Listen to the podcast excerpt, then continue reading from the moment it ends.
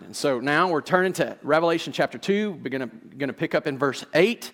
We're studying through this book of Revelation. We, we stepped into it as part of this bigger series that we've been in Alpha and Omega, God from beginning to end. We've walked through uh, many of the, of the portions of Scripture that are um, highlights. We've not obviously hit every passage, but we've heard from prophets, we've heard from Psalms, we've heard from Old Testament books of law, and, and now we've come to the to the place where we're seeing God begin the work of consummation uh, through his son Jesus. And, and here we are now stepping into the second letter to the seven churches.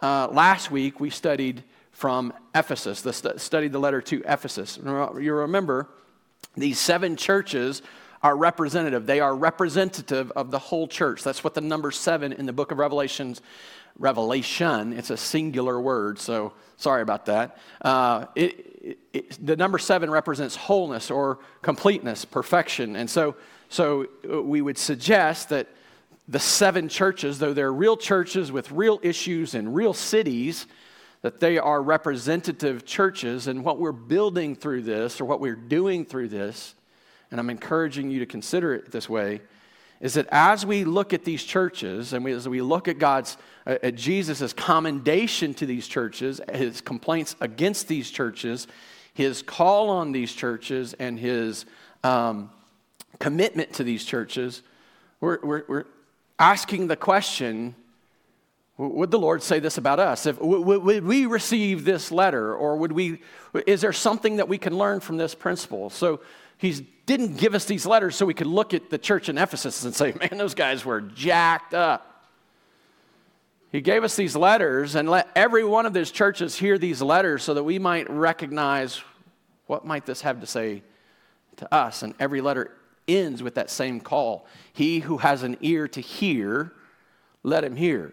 Not just the people in Ephesus, not just the people in Smyrna, the people in church from every point in history, from the time of his ascension to the time of his return, we are looking through this. And so by the time we're done, we're going to have basically seven principles that we can recognize as this is what Jesus says is a healthy church.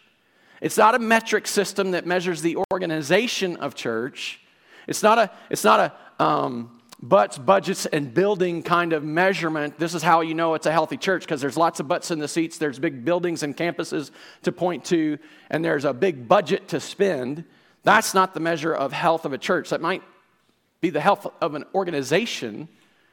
But what does Jesus commend as a healthy church? What does Jesus complain against as unhealthy in a church? And so last week, we saw that in Ephesus, and this was the principle Good works and good doctrine are necessary in the church, but not sufficient for the church. A word centered church that lacks love will receive judgment, not reward. Right? Doctrine is so important, so vital.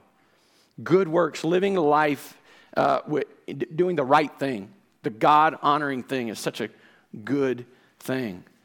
But if we do that out of a motive other than love, it undermines everything, destroys it all. So here we are right? We need to hear that. We need to be reminded of that. But this week, we turn to the second letter, this one addressed to the angel in church of Smyrna. Second, or, or not second, Revelation chapter 2, verse 8 through 11. And to the angel of the church in Smyrna, write the words of the first and last who died and came to life. I know your tribulation and your poverty, but you are rich, and the slander of those who say that they are Jews and are not but a synagogue, but are a synagogue of Satan. Do not fear what you are about to suffer. Behold, the devil is about to throw some of you into prison, that you may be tested. And for 10 days you will have tribula- tribulation. Be faithful unto death, and I will give you the crown of life. He who has an ear to hear, let him hear what the Spirit says. He who has an ear, let him hear what the Spirit says to the churches. The one who conquers will not be hurt by the second death. Father, these your words to, to your people, your, your, your revelation, your unveiling, your uncovering of truth for your people to hear. I would ask today, it really is every week, that we would have ears to hear.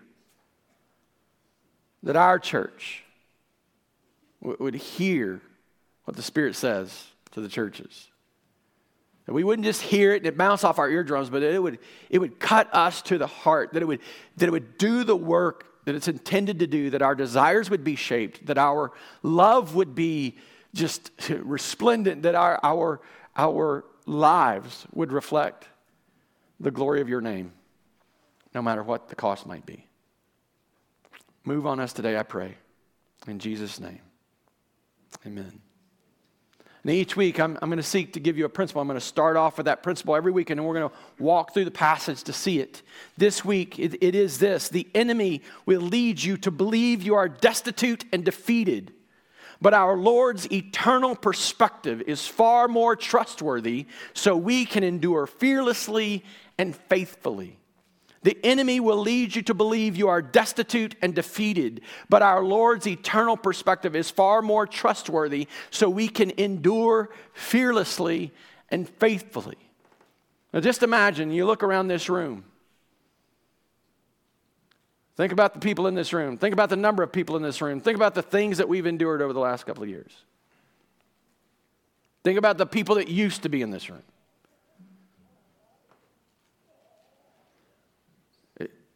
How do you think the enemy has sought to use that in our lives? Man, we have been pruned deeply. We have carried some weight.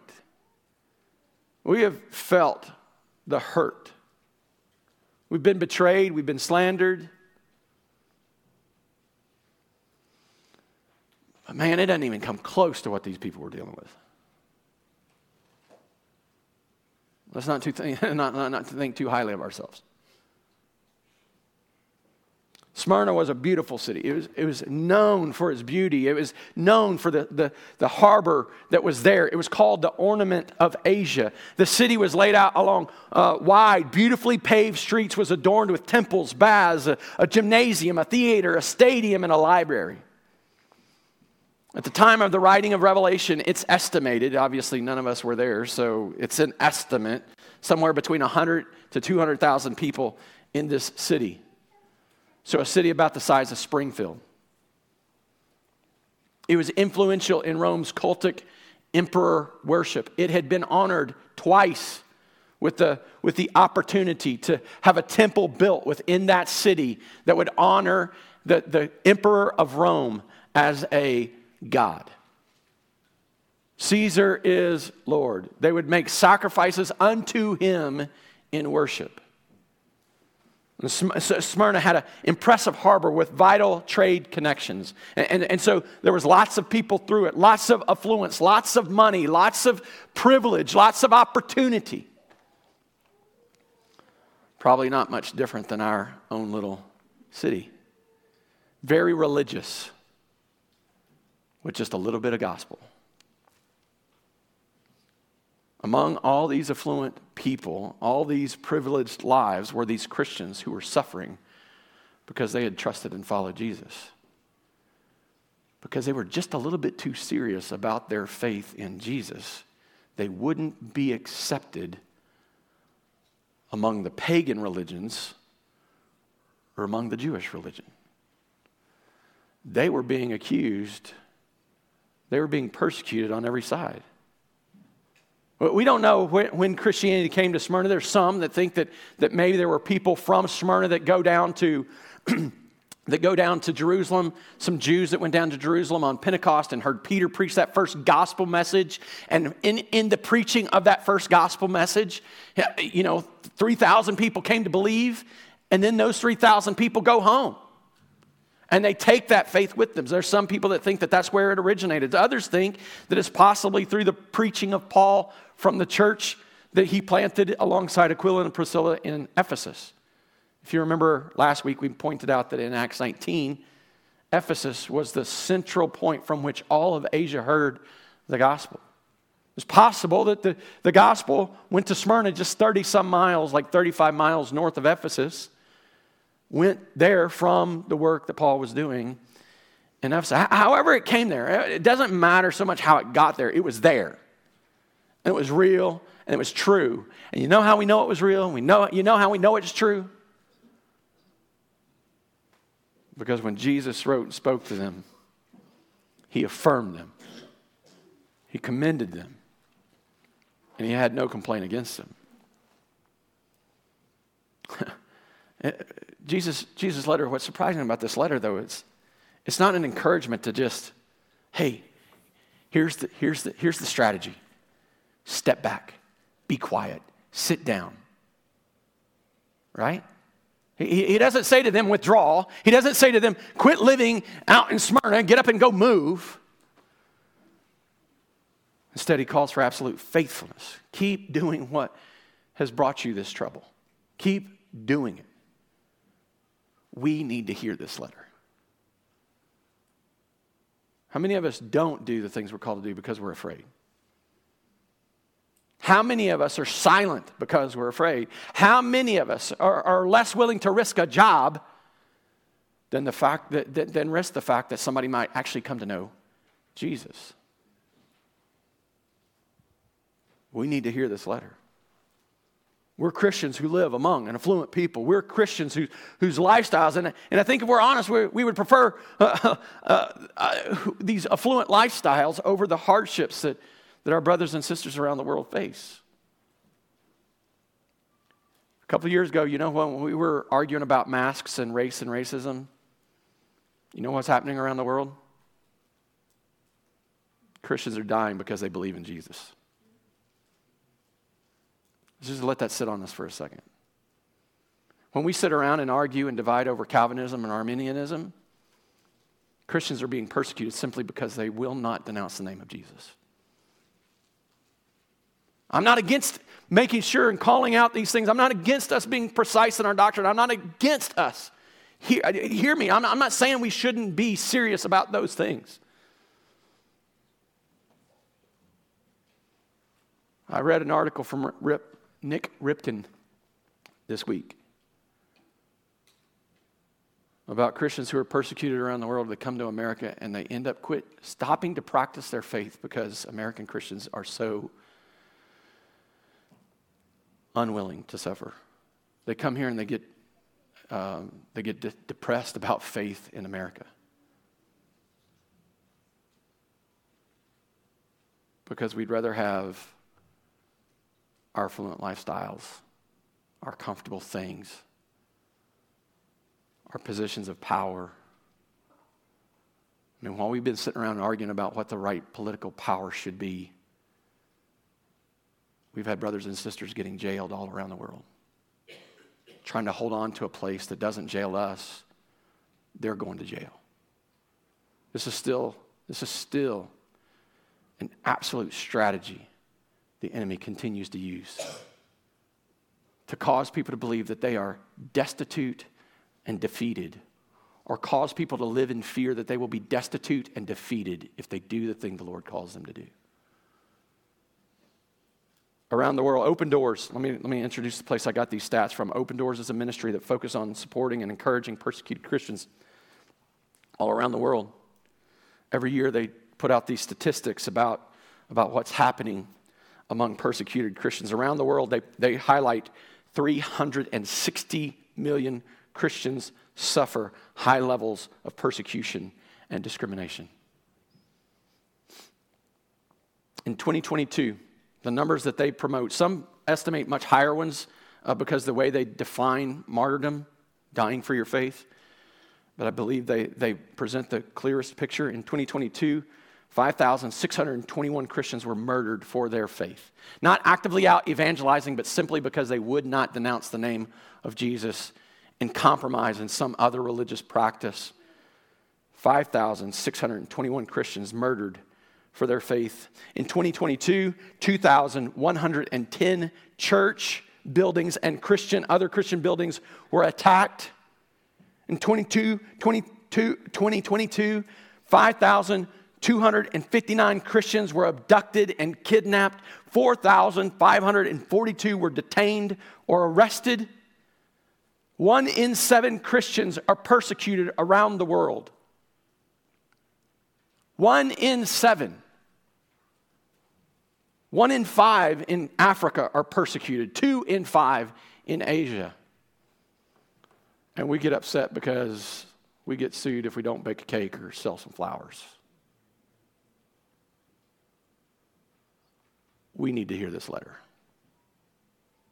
We need to hear, we, we need to, we need to hear this letter because we're so worried about losing some personal rights. As if you need a constitution or a government to give you permission to worship the God that woke you up from death and made you alive. We need to hear this letter.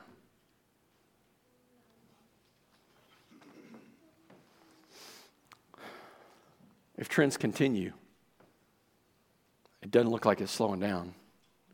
We need to hear this letter because we may be in a place, we may live in a place soon that's no different. And we can point our fingers and we can blame sinful sin, sinners and sinful people. We can blame the devil. But the point of this letter is that God may be actually allowing that to test us. We need to hear this letter.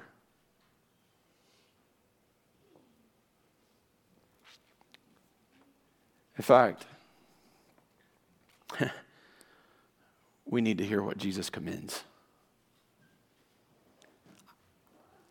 I might be speaking out of turn here, but I don't think there's going to be a place where he commends in any of the church's positions of power and richness and acceptance and culture. You get that? But what he does commend, what Jesus does commend for the church in Smyrna, and I think probably those suffering Christians in churches around the world today, enduring tribulation. You see it there? I know your tribulation. He, he, says to the, he says to the Ephesians, I know your works. He's going to call that out in some other churches. To the church in Smyrna, he's not pointing at their works, he's, in, he's pointing to the circumstance within which they live. I know your situation. I know your circumstance.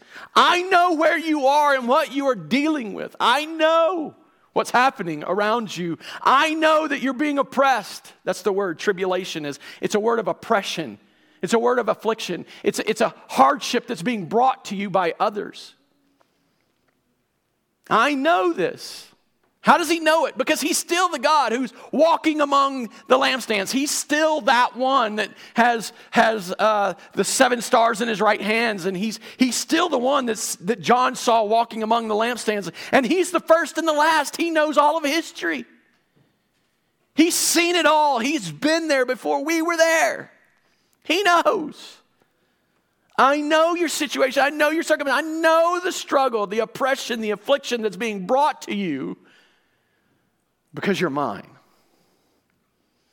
And closely connected to it is the poverty, enduring poverty. The, the word that's used there, it, it refers to an extreme poverty. They're losing work. This harbor that, that would have been filled with boats, that, that would have uh, jumped onto trade routes that would go all across Asia, Asia, places for them to work, things for them to do, they're not able to work there. They're not able to earn. We see this kind of thing happen in Africa.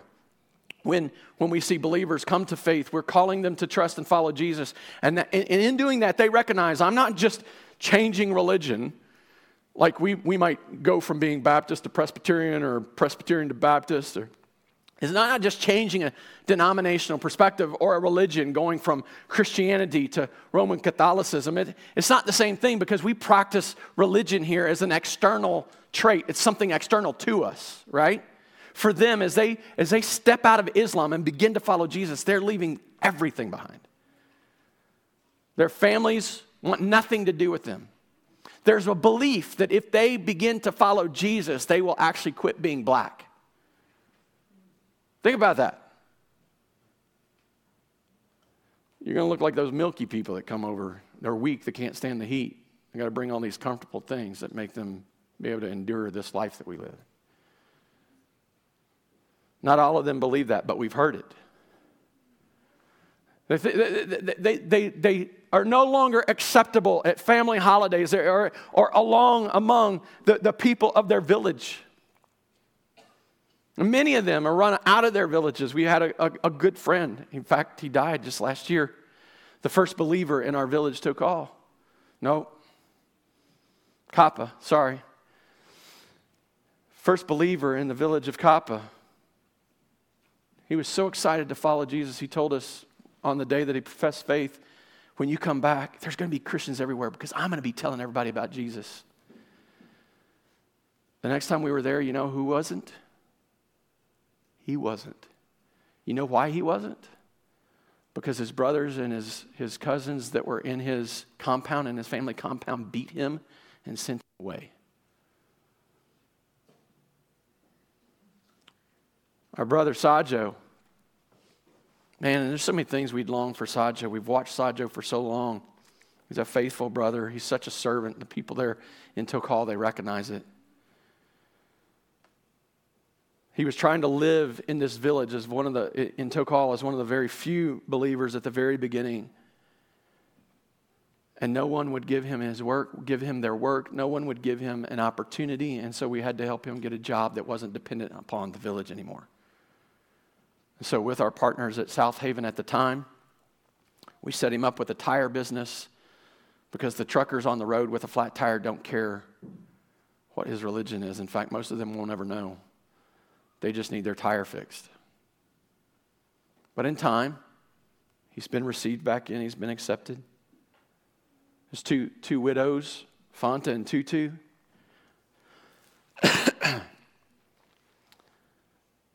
they, were, they, they were wives to the same husband who was killed in, an, in some sort of uh, vehicle accident. I think he was on a motorcycle and he got killed.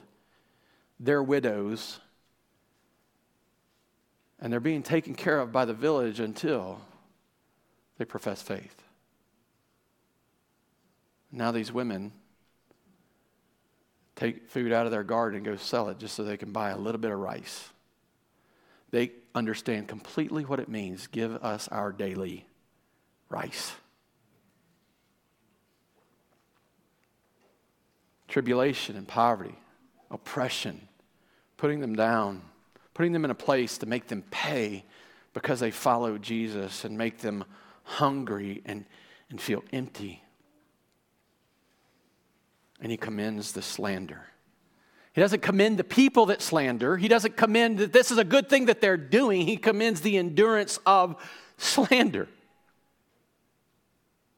You ever been accused of evil even though you knew you were doing the exact right thing? That's a hard thing to bear. The people that you used to sit around and celebrate and eat with and fellowship with in, in your tradition suddenly want nothing to do with you. And not only do they not want anything to do with you, they begin to point fingers at you and call you horrific things. You are evil. You are not loved by God. You are hated. You are despised. You are an outcast. You have no position. You are not, you, you don't belong. You are worthless to us.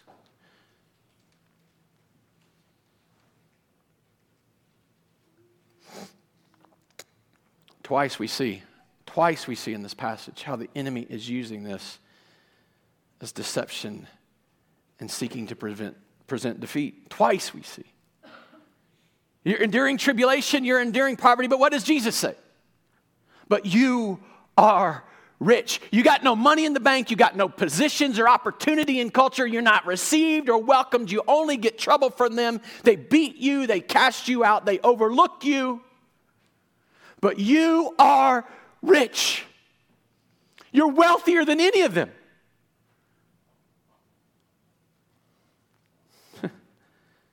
And these Jews that slander you, these Jews that point fingers at you, they're not real Jews. They're the synagogue of Satan. They belong to his house. They're doing his work. And you think about that, just how shocking that is in this time, right? Just how shocking this is because Jews were claiming to be God's people. Like they're still going around seeking to represent themselves as the representatives of God, as the chosen people. And yet, when their Messiah came, they rejected him and they called for his crucifixion at the hands of Rome. And they did the devil's work. Paul would later say, You're not just a Jew because you're a Jew outwardly. This is an inward work, a circumcision that takes place in a heart. in Romans 2:28. He's saying, Smyrna, you're the real Jews. These guys are imposters. They are Jews in name only. Now, like that doesn't mean we get to get up and get angry because, oh, or get excited because now Israel's being attacked and all this stuff going on over there. And oh man, take them. Man, if that's your heart, go back and read the letter to Ephesus. Listen to that sermon. If you can relish in the fact that people are being killed and maimed and warring with one another, if you can relish in that, you might have another problem, but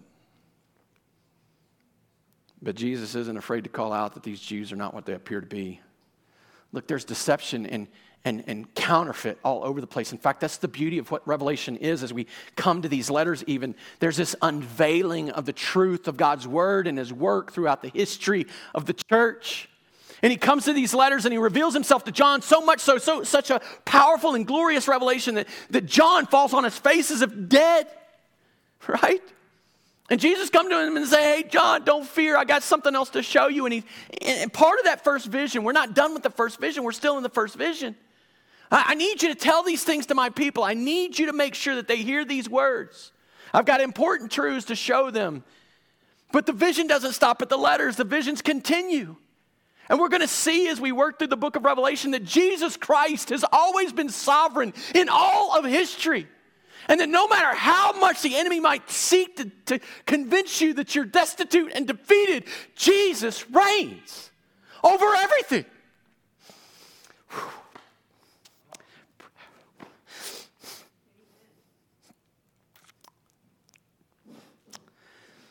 There is no greater truth.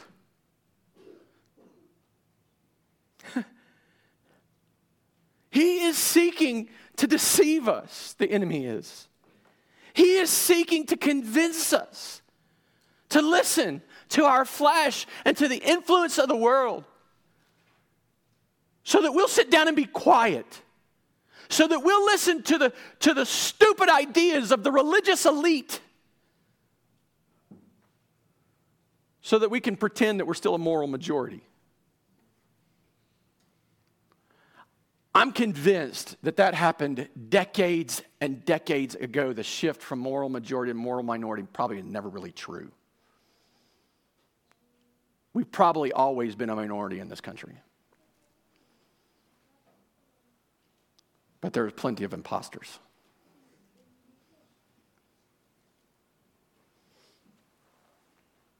Our faith is being tested right now. How many people are leaving? Because it's just too difficult. How many people are willing to take, accept a counterfeit, accept a fluffy, feel good message? Because it's just too difficult.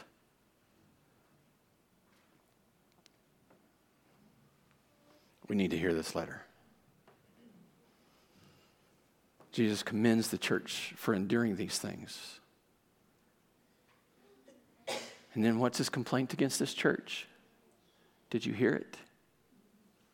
No, because there's not one. This church is being faithful already. This church is sound in doctrine already. This church is loving one another and their enemy and the Lord already. Or, were they a perfect church? Probably not, right? Like, I mean, we know better than that. There's still struggles within, but they're striving after these things. You know why I think that they were that they were striving after the, why that those things were probably so apparent in this church? I think it was because they were enduring tribulation, poverty, and, and, and slander as opposed to affluence and comfort and ease.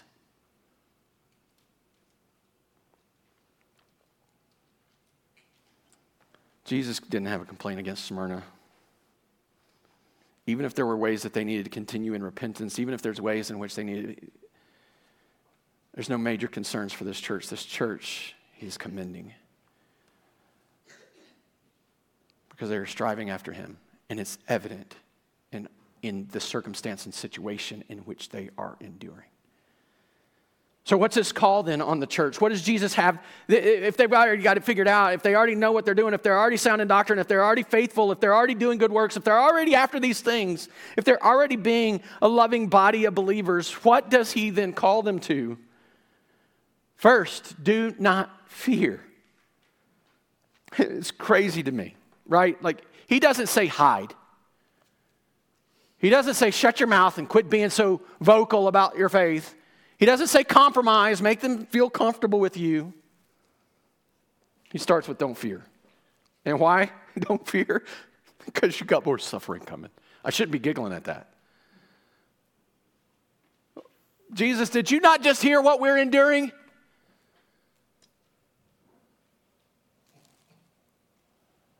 You got more ahead of you. Do not fear. It's reminiscent of God's words to the Israelites as he's preparing them to go into the promised land when he says in Deuteronomy 3:22, "You shall not fear them, for it is the Lord your God who fights for you." All these people, all these more powerful countries, all these other nations, you don't fear them. You got no reason to fear them because God's going to fight for you. Hey, do you, let me just ask you a question. This, this, is, this is, that's old covenant, but there's a, certainly a principle that applies to new covenant. Do you believe that God's fighting for you? Do you believe that God's for you? Do you believe that God's on your side? Let me say that differently that you're on God's side. You should not fear them, for it's the Lord your God who fights for you. Or, or, or when Jesus was speaking to his disciples, and he's about to send them out. He says, I'm sending you out as sheep among the wolves. He knew exactly what he was doing. He's sending meat, he's sending a meal, right? What do wolves eat? Sheep. I'm sending you into and among the people who want to feast on you. But then he tells them, Matthew 10 28, do not fear those who kill the body but cannot kill the soul. I don't like the idea of getting the body killed either. Do not fear those who kill the body but cannot kill the soul. Rather, fear him who can destroy both soul and body in hell. Do you fear God more than you fear people? Or do we have such a warped view of His grace that we can't recognize the greatness and glory of an eternal God that is first and last. What's crazy is, is this idea of Jesus being our best friend and our buddy.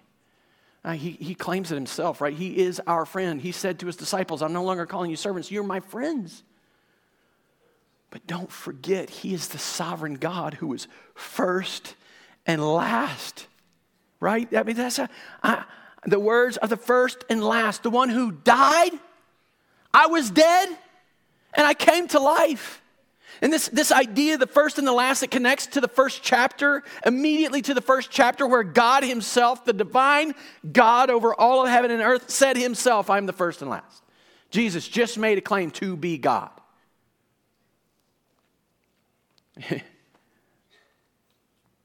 And we're going to treat him just like we treat one another? Man. The initial reality of Jesus' divinity should cause us to quake. He has the power of life and death, and he gives it as he sees fit. But he's also the one that when John saw him, he fell flat on his face as if dead silenced and immobile by the glory and greatness of the, of the revelation of Jesus Christ before him, falls flat on his face. What does Jesus do? He walks over and he touches him with his right hand. Do not fear. The one that should be feared most of all says to the one who's expressing that fear, John, get up. You don't have to fear me because I'm for you. And because I'm for you, you don't have to fear anybody else either.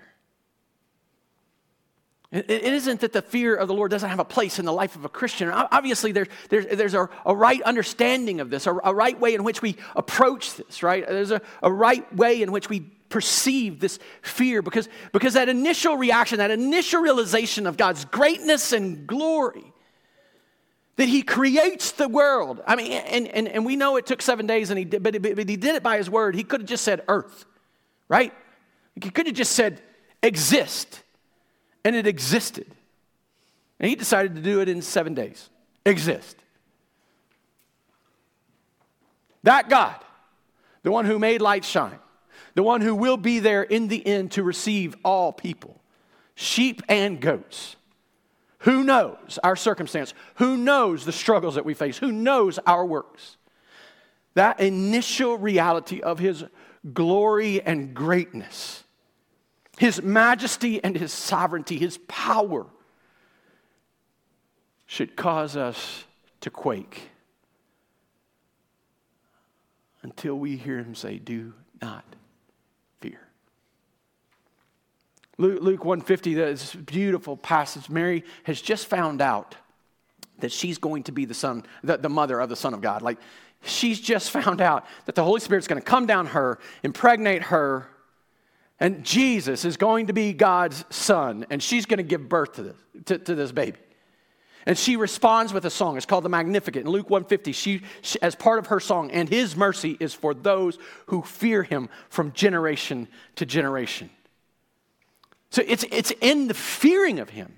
It's in the beginning of that understanding that he could snuff me out at any minute. He could take me out. He is the one that is most fearsome of all. It's in the recognition of that that we actually find His mercy. and Him coming to us and touching us with His hand and saying, You do not have to fear.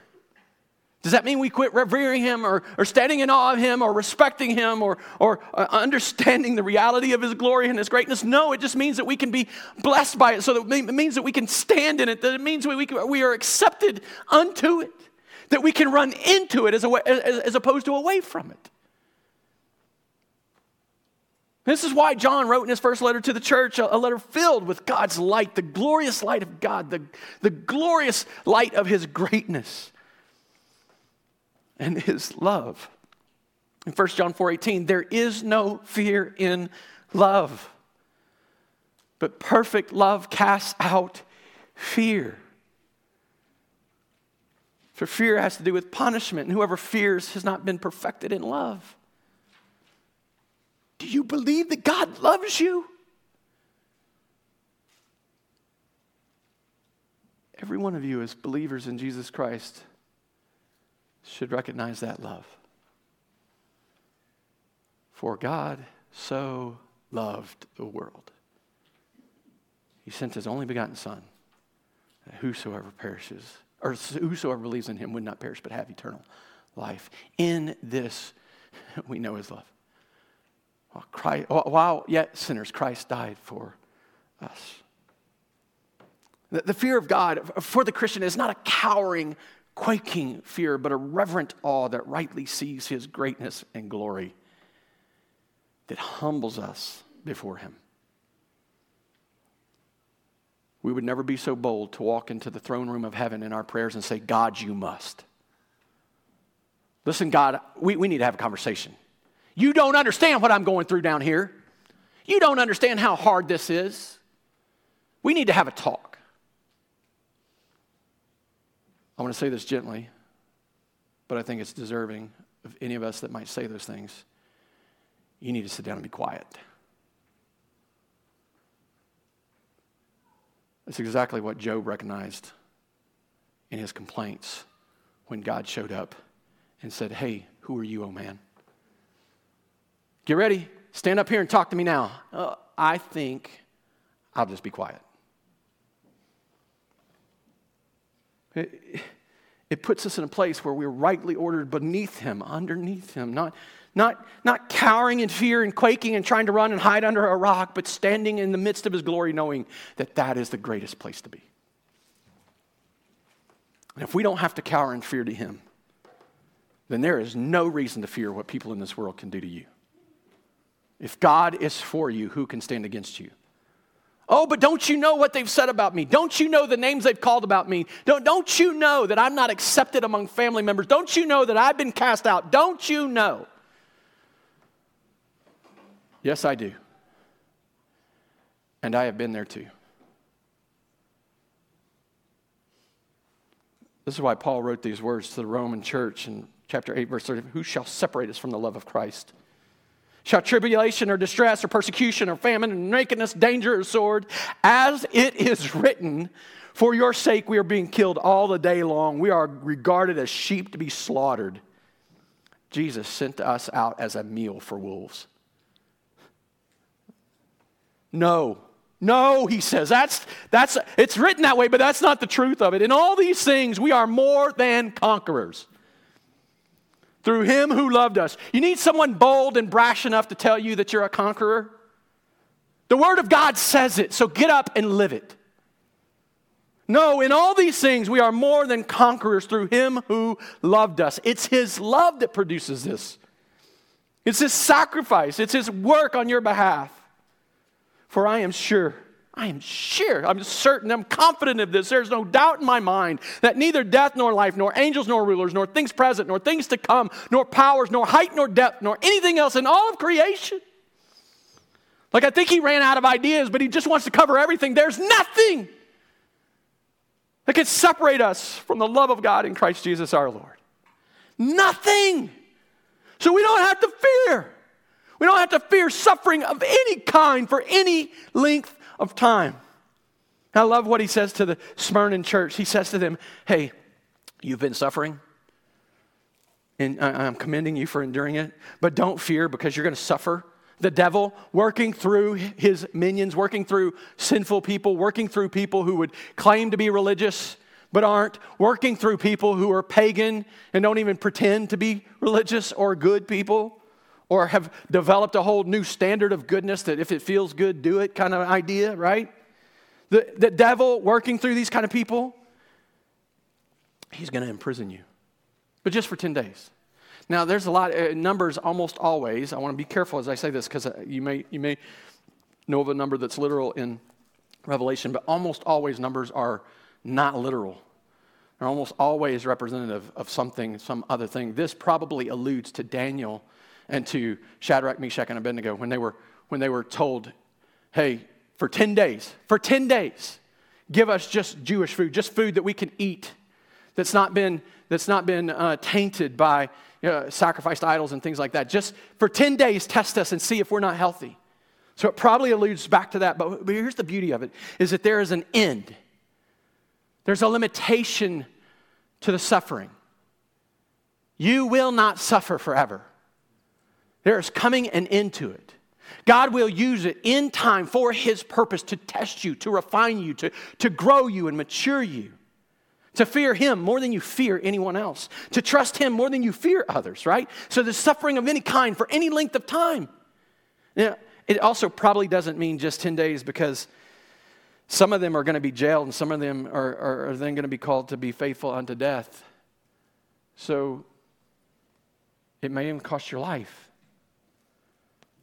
but you don't have to fear it. In fact, let me say that a little different. It's not an option. He just commanded them. This isn't something we get to choose to do or not do. Do not fear. It's an imperative. I know what you've endured. I also know what's coming. Because I am the first and the last. I've already been there do not fear. Suffering of any kind for any length of time, anyone or anything in this life. Life. He, Paul calls out danger, sword, famine, right? Somebody going to come against you and attack you? You don't have to fear it. Death or life. You, you don't have to fear the idea of dying. Death has no power over you in Christ any longer. Li- living this life this is a hard thing. Sometimes it's harder to live this life than actually die. Right? You don't have to fear that. We don't have to be afraid to die in Christ or to live for his name.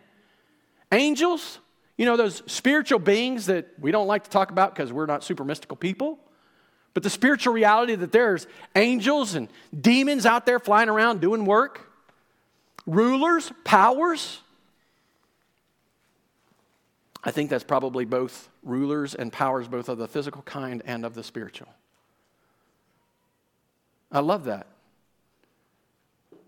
We have no reason to fear any authority that comes over us because it's only ever been allowed by God. There's a whole, whole way we should be approaching it. Until they call us to disobey God or until they call us to, to, to disobey God directly or to not obey Him, right? Like if, if there's something they, that He's told us to do and they say, don't do it, we still do it. If there's something that he, he's, they've told us, don't do, am I saying that right? I'm all mixed up.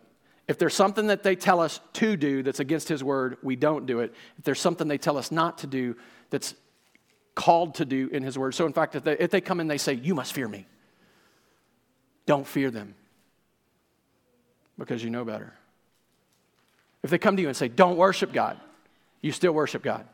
If they come to you and say, Don't pray, you still pray.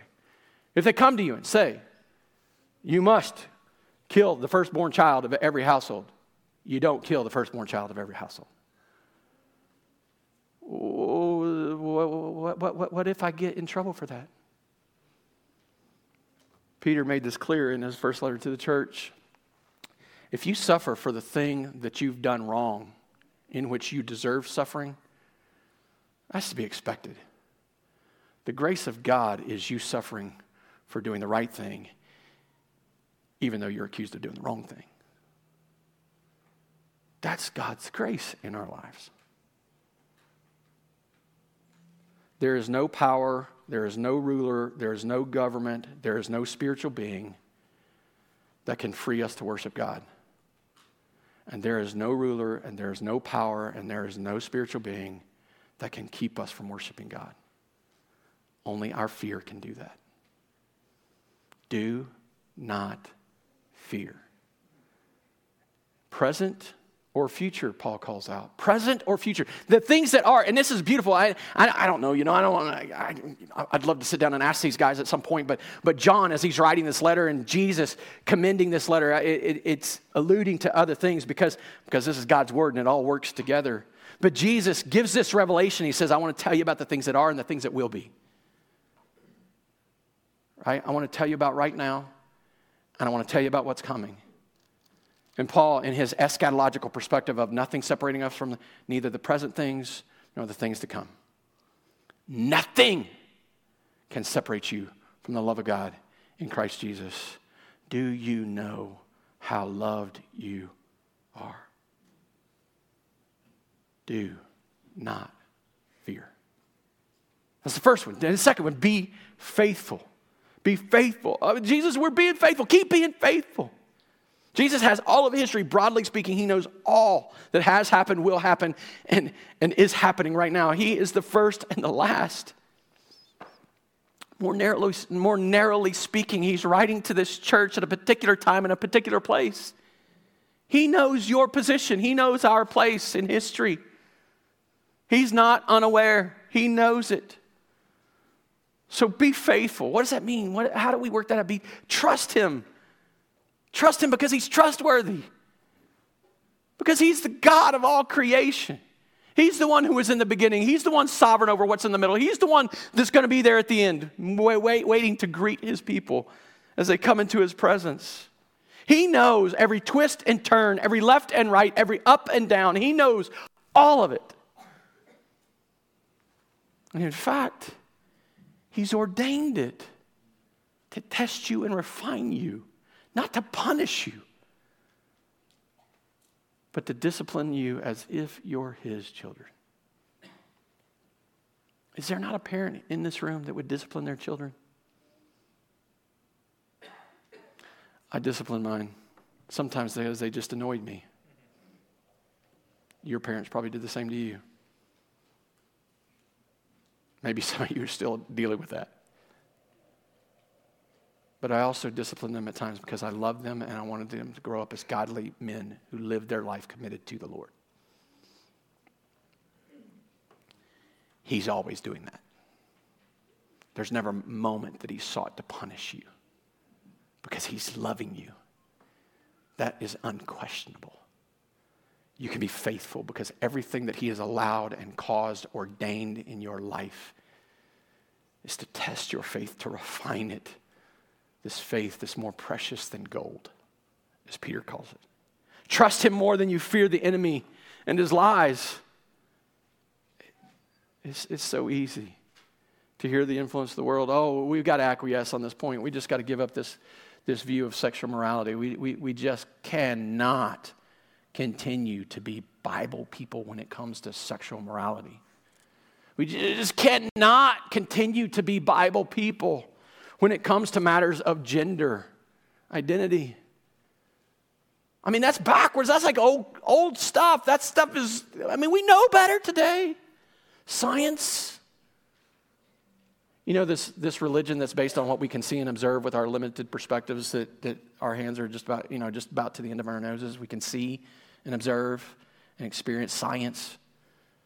It tells us that, that God's word couldn't be right about these things. We need more than God's word in some of these areas. Are you serious? Is that where the church, not, not ours, I know, I know, I know, trust me.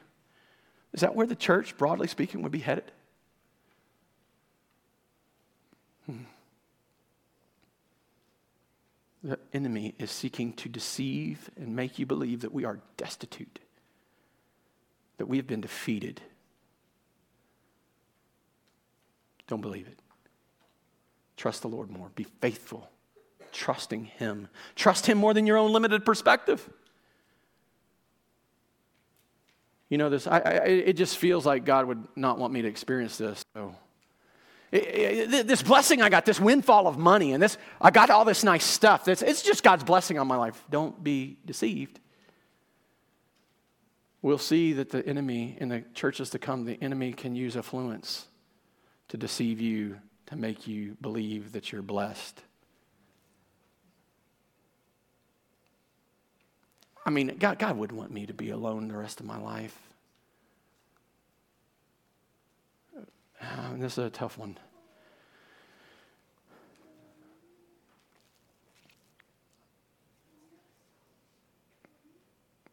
God wouldn't ask for my kids to go and be in places that are dangerous and scary for me to let them be and go. He sent his apostles as sheep among the wolves. He didn't call his church to cower and hide and build fences. He called us to be faithful. To think that we can protect our families better than he? Don't, don't misunderstand. I,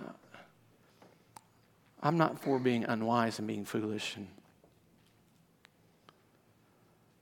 But a lot of the talk I hear, parents, this is adult children and smaller children.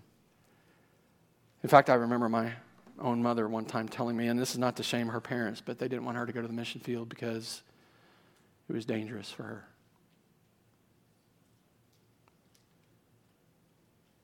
Children, your children, if they're the Lord's, as much as you can't be separated from His love, they can't either.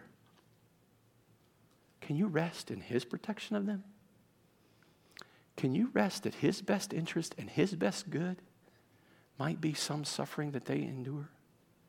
Some lie that they're deceived by for some part of their life that He then calls them out of to the glory of His name? Can you trust His love for them as much as you do for your children? Or as much as you do for yourself? Can you trust your love, the Lord's love for your children, as much as you do for yourself? And we get these perspectives in our head and think that we're supposed to do all that. And recently in our church, we have heard that overextension. I must protect my children at all costs. I'm not against wise living. But what can you protect your children from, really?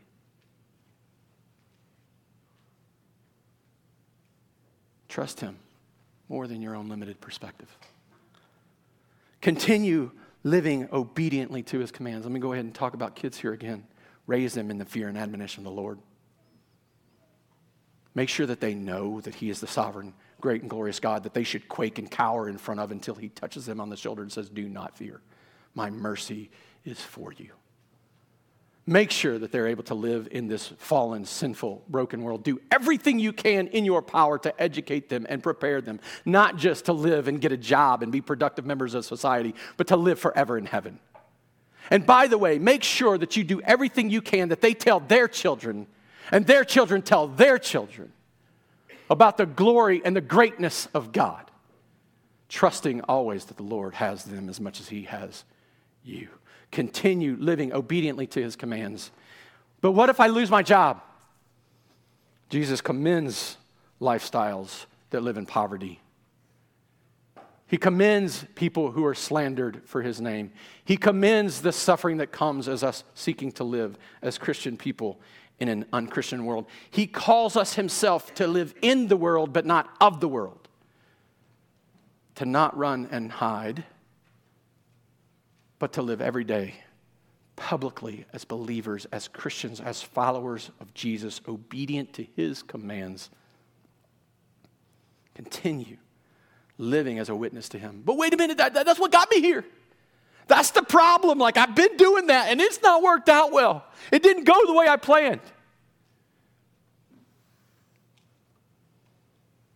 Keep doing it. Do not fear. Be faithful. And here's my commitment to you, Jesus says. Jesus' commitment to the church in Smyrna, the victor's crown. Instead of destitution, instead of defeat, instead of loss, a crown. And it's not a crown like a king's crown. The language there is a victor's crown. It's like at the Olympic Games, they would give a, a wreath to, to the victor, right? And there's all kinds of language in Paul's letters about running the race as to win. Live to be the victor, not, not, not winning over your brothers and sisters in Christ, but being welcomed into Christ's family as a victor. And he greets you, and instead of saying, hey, get out, he puts a crown, a victor's crown, a wreath of victory on your head. I'm going to give it to you. I'm going to ensure that you recognize you have won, no matter what the lies were, no matter what deceit and, and, and problem and oppression came your way, you are a victor. And I'm going to greet you and show you that much. And you won't suffer the second death. There is an end in suffering. The second death, this is again, he's referring now to the end of this letter, which sets the churches in the letters, preparing them to see Jesus working through the history of the church and in the, and, and in, the, in the world, unveiling the reality, of the spiritual work that's happening behind every physical circumstance throughout the history of the church, looking forward to the moment that they enter his presence. And instead of being thrown into the lake of fire, which is the second death, that's Re- Revelation 21, 19, 20. I can't remember which chapter, I didn't write it down. The second death being thrown into the lake of fire with the devil and Satan, Satan and demons. For all you suffered in this life, that suffering will not increase to the point that you're thrown into the lake of fire. In fact, it's at that moment that your suffering will forever end. Every tear will be wiped away, every pain will be gone. All the mental anguish, all the struggle will be turned to joy. And we will be in his presence forever and ever. Brothers and sisters, we need to hear this letter. The enemy will lead you to believe you are destitute and defeated, but our Lord's eternal perspective is far more trustworthy. So we can endure fearlessly and faithfully. That promise is very specific to God's covenant people, people of the new covenant, who he calls his own. Children, religious, trying to earn your way, everyone that has not actually followed Jesus Christ, hear this word. You don't walk fearlessly and faithfully, it may not just be a momentary lapse of judgment, It might be that you've never followed him at all. You will not see a crown, and you will endure the weight of the second death. So please, repent trust in him and him alone. Let's pray.